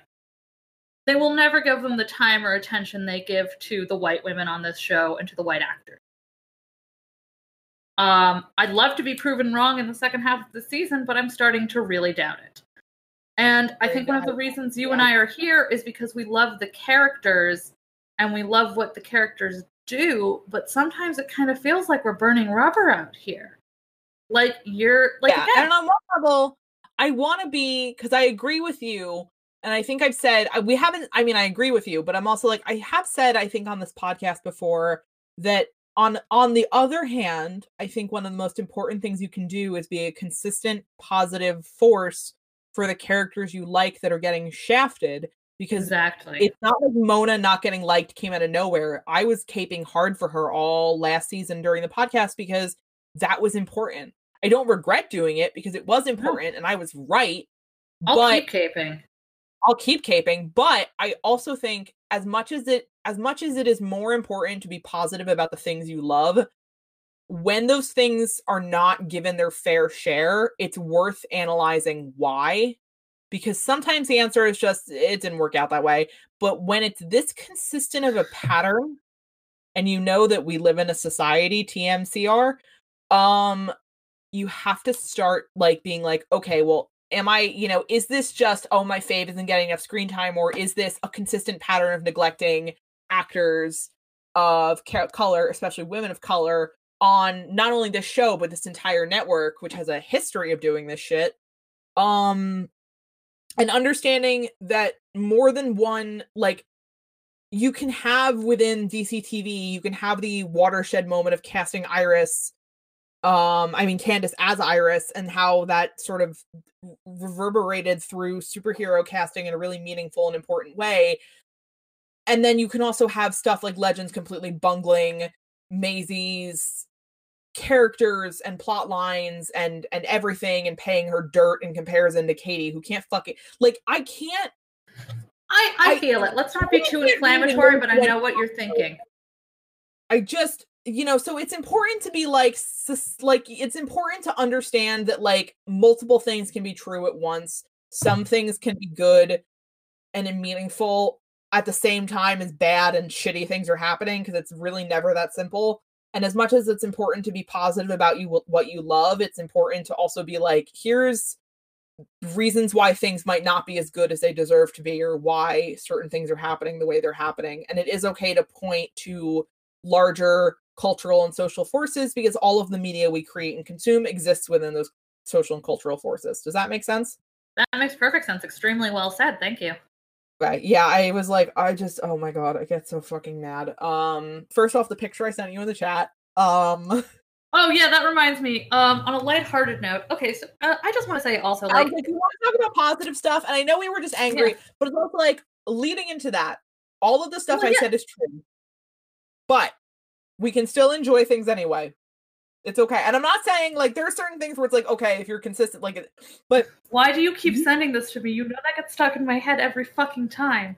It gets stuck in my head every fucking time. So, but it's like I I'm not saying that like yeah, sometimes things are more problematic than they're worth. Yada yada yada. I hate having to fucking constantly caveat myself, but it is important to be specific and direct. That being said, it's like listen, all we ever do is tell the show what it's doing wrong. I think I'm allowed to enjoy it sometimes. Also, I I mean, here's the thing: it's like I don't think this podcast would be very interesting, and I think that's where we find a lot of entertainment media that falls short. Is that it's so non-critical and just kind of like circle jerky where i'm like someone's got to give you a spanking and if that's going to be me then so fucking be it yes but i also and please don't i agree with you part but my brain just that fucking post that's like i know this might be a little controversial but sometimes when i watch things in media i like to have fun and then the reply that's just consuming media is for so what?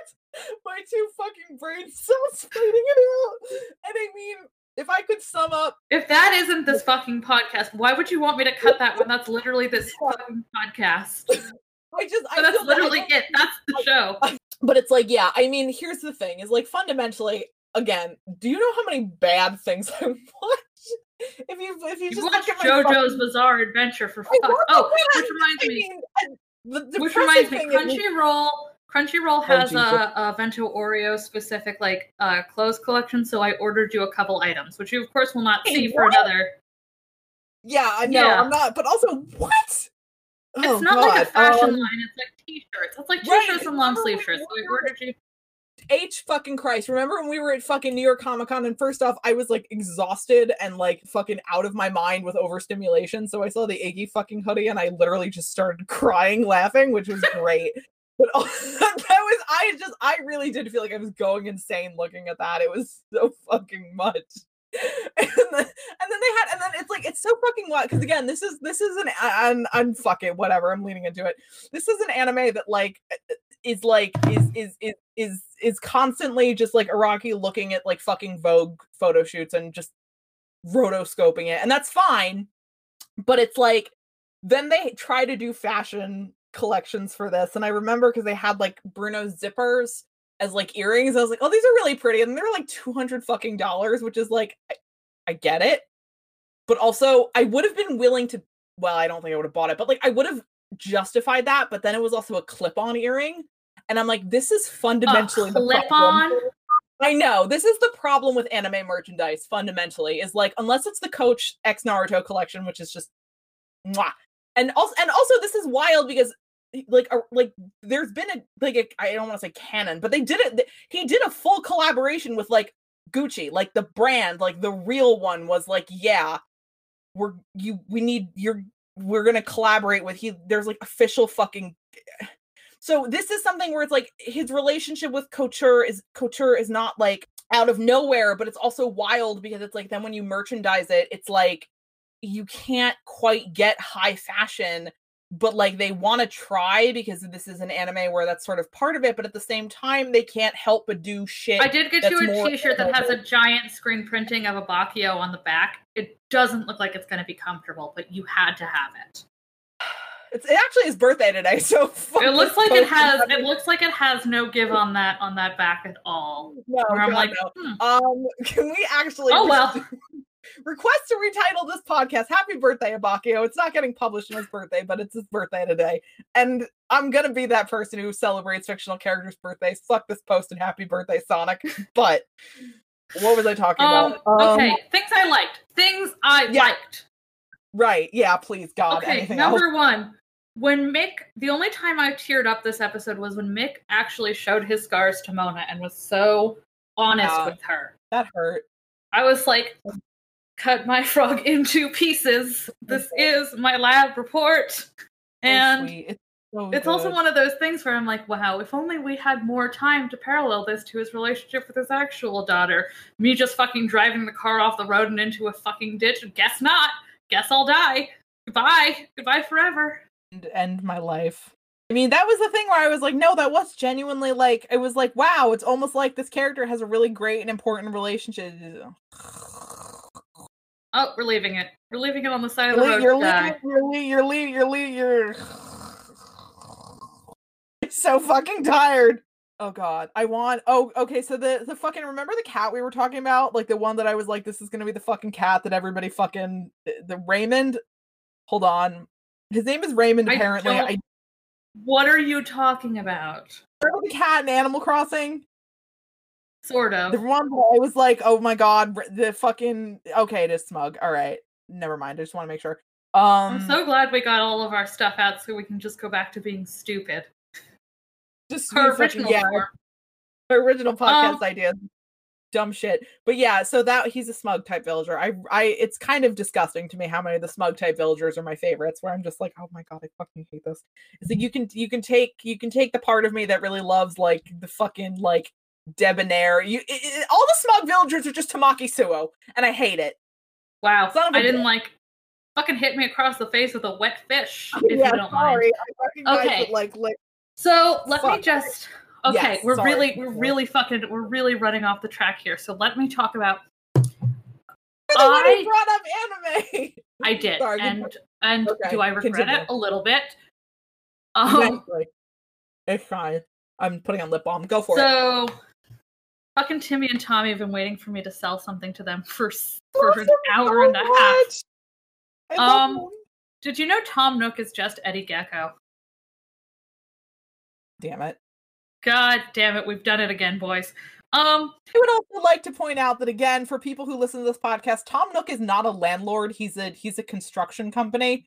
Like you're just you're he's not pay, he's not charging you rent. You're just buying the cost of materials, and he doesn't charge Yep. you interest. So like we need to put our anger towards actual landlords and not like a Tanuki. Like we have to get some perspective. Stop being mean to Tom Nook on the internet. I I listen. I also just want to, and I cannot emphasize this enough. You live in a society. I I live a on Spider Island. I live on a deserted island with with a couple of magic raccoons. So I know. live I live exclusively in pursuit of the mythical tan- Tarantula Island, which I did go to once and got bitten like Tarantula 30 times.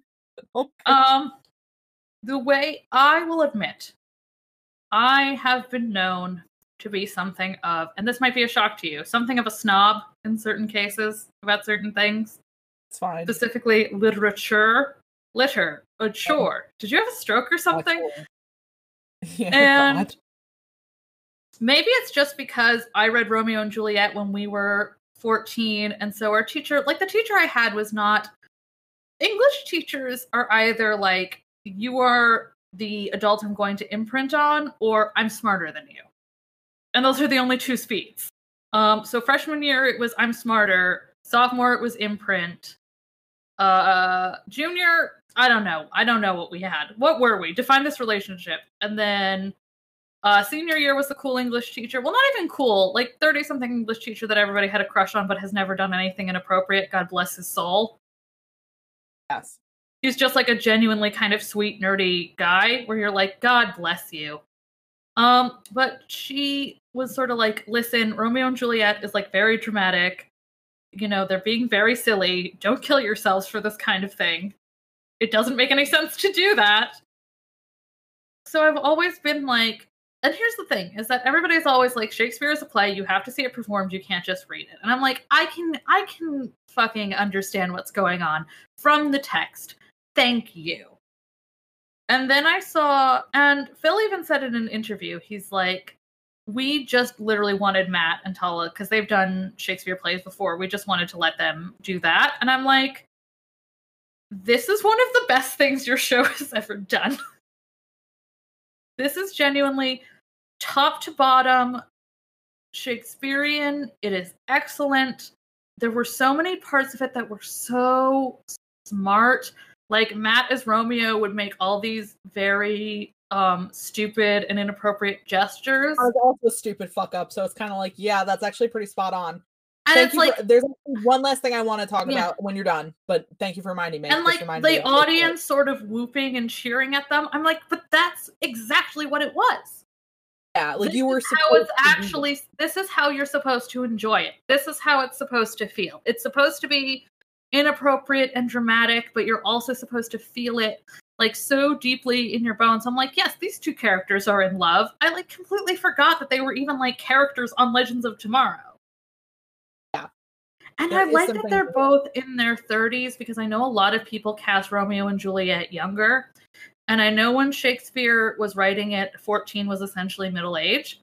But there's Although a lot not of exactly because as m- when we wrote it, when we read it, as my teacher pointed out, it was like on the young end even then, where it's like, no, we her dad is kind of being a dick by like being like, you have to get married like fucking tomorrow. Where it's like she might have been engaged by 14, but maybe not formally married until like 16 ish. Um, it wasn't it wasn't quite as cut and dry, but that's also why they're Italian because in Shakespeare's time, setting things in Italy is like uh, that's what all the insane like that's where the fucking lunatics are. I just realized, oh god, Vento Aureo, not to JoJo's again, but that's exactly why Vento Aureo is like that. Fuck, because it's another one where it's like everything's happening in Italy, so everyone is just out of their fucking minds, and everything is happening the most. have you seen So- the videos of the Italian mayors yelling at their population to stay the fuck inside and like cursing at them and the one mayor who's just wandering the streets of his town like yelling at people who are outside and telling him he's going to enforce the law. I mean, that's good. That's good governance in Italy. Like the, the the actual nation has not had a lot.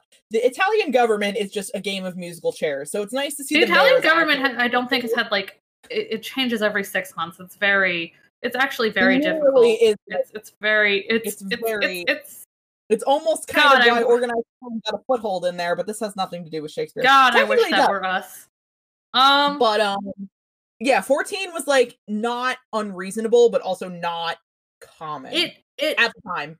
Should it clarify. is one of those things where I like it with them. I know Tala posted a photo of herself and called herself a geriatric Juliet, which I thought was very funny. Um, that's fair. That's pretty funny. But, I did kind of just appreciate it. Yeah.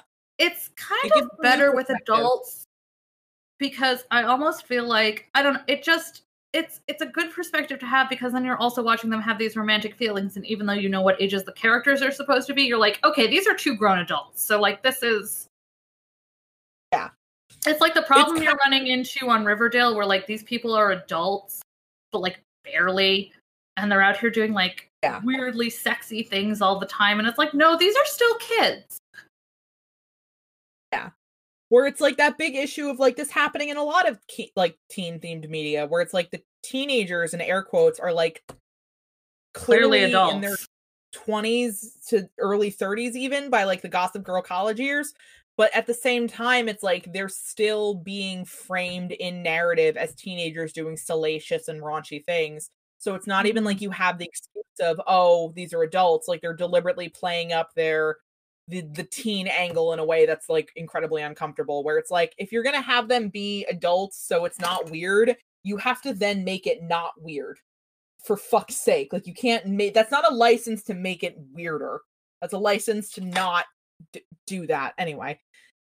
Um uh, big fucking my- shout out also to Oh. nate on gossip girl for setting the bar for Oh. stupid nates oh jesus blows a kiss I to the that- I stars just- I, had a horrifying thought that you meant Nate as an Nate, as in Nick Zano was on Gossip Girl, and I was literally gonna climb out my fucking window. no he was on 90210 though Yes, we have talked about he that. was, He on, was a he was on a he was on a few We of the sort of I teen think we talked dramas about it in the Hallmark when we did the Hallmark review because I was re-listening to that because I wanted to get the Nick Zano.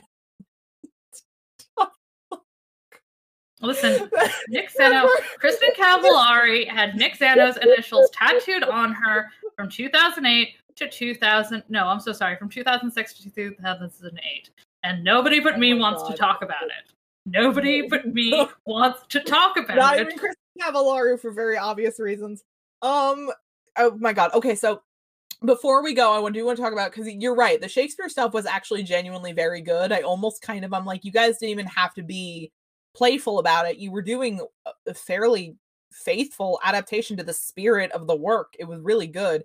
Um, two things. Also, One, my fucking slingshot broke, and I want to be dead. uh, I know. I didn't realize they could break. I, ugh, whoever the fuck is at Nintendo telling every fucking developer of every fucking game to be like, all of your weapons and tools need to have weapon degradation. I'm gonna beat your fucking ass. Will that make it stop if I challenge what the fuck this is in single combat? Because it literally made me stop playing Breath of the Wild, and it's so fu- it, It's stop doing it. I'm literally just, just, just stop it, stop it, stop it, stop it. There's no way anyone Nintendo's but like, please, I can't take it anymore. Please. Christ, it's so fucking annoying. Doug Bowser oh. listens Oh. to this podcast just, hate- just because. Just Well, because, like, apparently the golden tools break. I can understand if the basic shit broke, but it's like golden tools apparently still break. Where it's like, well, then what the fuck is the point of having a? Go- Whatever. I'm fine. I'm fine. Anyway, I'm gonna fling my DS into the goddamn sun. Yeah, I, I'm fine. I say as I fucking fling my DS into the street, my Switch, whatever. Anyway, Yeah, so you two were, things. I One, understand. when we when we did Romeo and Juliet, we because we couldn't see a play version of it, my teacher sort of compensated by making us watch like three different versions of it. Like we watched West Side Story, watched Romeo plus Juliet, and I think we watched like a a, a film of like the play. Like we just saw the like a faithful like a straight up. I was wait. I want Um, to rewatch Romeo plus Juliet actually because um talking about it because I want to watch it again because I was only this is my freshman year of high I'm like yeah I was way too young to appreciate it. All I really have from it is the fact is in my head I'm like the um knight's armor and little angel costume are the most romantic thing that anybody can do in their lives. Yes, and also turning the guns into like sword, the sword gun company, which was so fuck so stupid. It's so good. Um, I definitely want to rewatch it just because it's on aesthetics alone. great. and his gun sword. guns. Fuck. They just start whipping out gun blades like it's Final Fantasy VIII, and nothing matters anymore.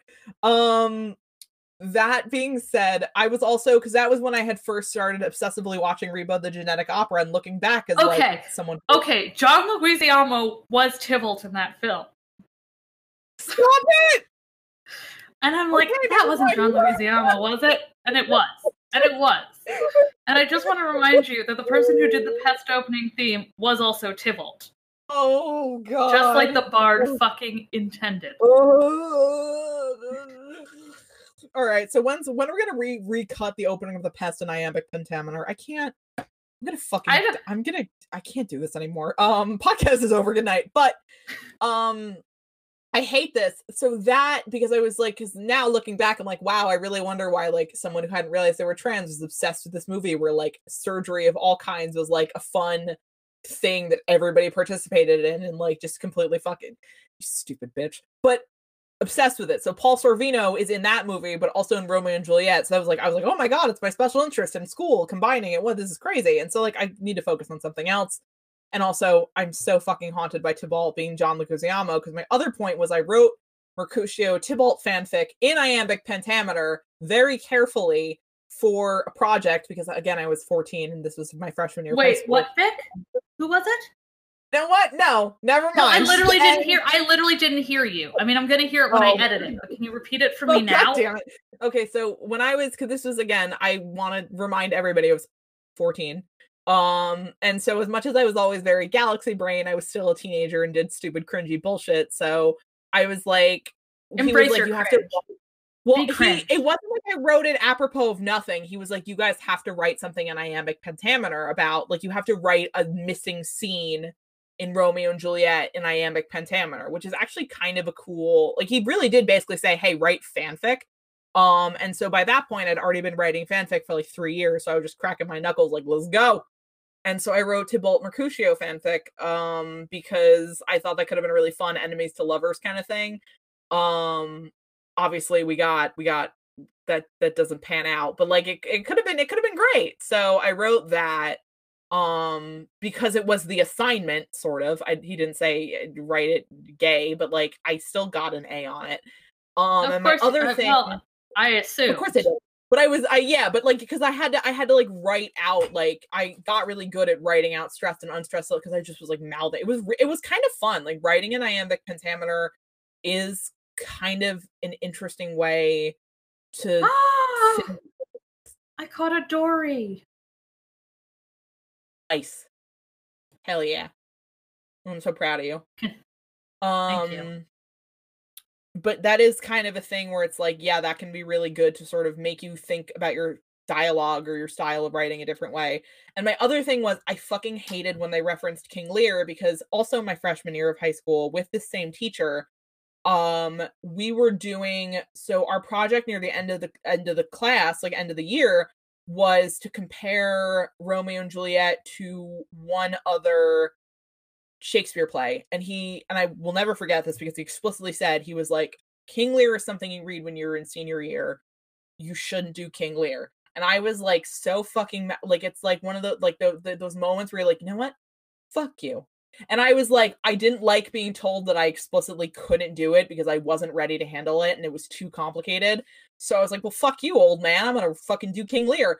And then the problem was is because it was a senior year play the senior teachers had all of the copies of it in the library mm-hmm. because I guess they were reading it at that time with their students. So there was only one copy of King Lear left, and it was like this illustrated version of it that was like faithful to the text, but the art style was like physically, it was like sort of like David Keane, if you've ever like like that kind of like it was weird and hard to look at Dave McKean. Sorry, I'm thinking Dave McKean. Um, the guy who did like a ton of covers for the Sandman are like the it was just it was it hurt to look at for very long, and I still had to I had to read the text within like an a, a, an 80 minute period after school because I couldn't bring it home with me, and the the essay was due the day after that because I had ADHD and I didn't know how to time manage. So I like mm-hmm. speed read King Lear like crash course fucking I was just like I had a headache afterwards because of how fast I had to read it because it is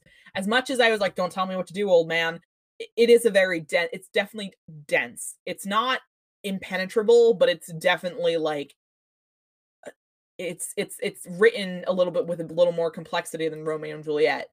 That being said I still managed it and I still got a good grade on it but like it was so weird to hear like a Lear reference adjacent to a Romeo and Juliet reference with that context um, so I guess the moral of the story is Don't spite read. can be a really powerful motivator. and oh. that is why I I think some of this podcast runs on love and some of it also does run on spite. I'm actually I'm preparing for you probably the worst thing that's ever been made in human history.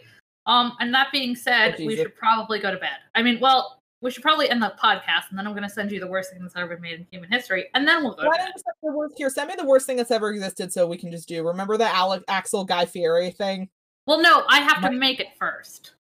Oh God! So All just right, give me enough. a second. Um, but yeah, uh, so I guess this is technically the like, one quick thing where we end. This is technically the end of season. What are we on? Six, five, five A. We're technically end of season five A. hmm Nowhere to go but up. Please, for the love of God, go up, legends. Um, now that Pull we up. have put Brandon in the mesosphere, so finally he can die, we can move forward. Please, God, right? I hope so. So do I. Do I? I would like But, nothing uh, more. yeah um but yeah i think that calls it a night uh stay safe out there wash your hands take care of yourselves please social distance um don't go out unless it's necessary etc etc uh take care of yourselves and each other. Uh we'll all get through this. Um good night listener. Good night.